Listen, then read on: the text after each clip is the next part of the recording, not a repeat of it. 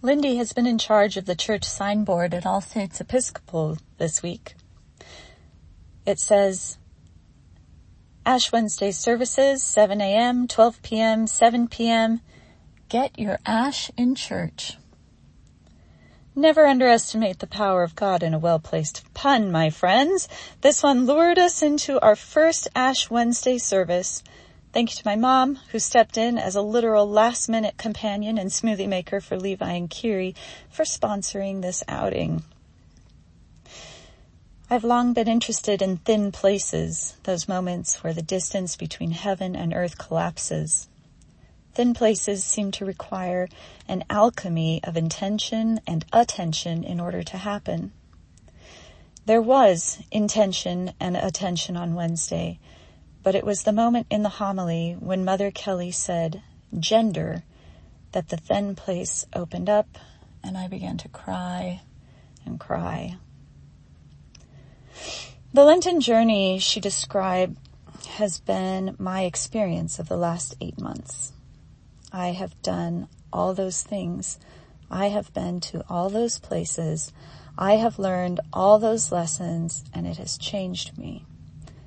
I'm different.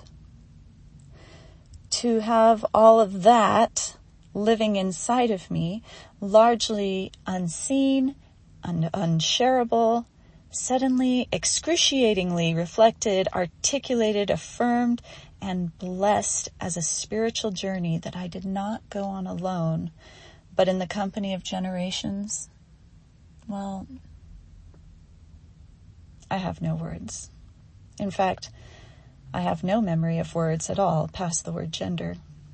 I kept thinking dimly, I want to remember this.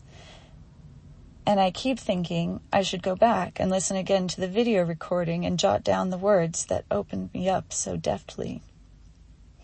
But maybe I'll just leave it. As someone who exists in words and through words, maybe I will grant myself the peace to let it exist beyond words. But if indeed I have been on a protracted Lenten journey, I am not to Resurrection Sunday.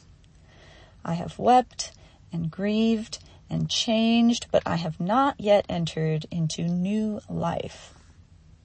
I'm definitely in a liminal space, neither here nor there. Not the same any longer, but reaching back to my roots to find a way forward. I am at one with the Disney princesses. One moment wondering, when will my reflection show who I am inside? And the next, I don't know if I'm elated or gassy because for the first time in forever there'll be music, there'll be light, and I'm finally getting to use my 32 dinner plates. I could hope for myself a Lenten journey that ends in new, more abundant life. I could. And I could hope that for you too.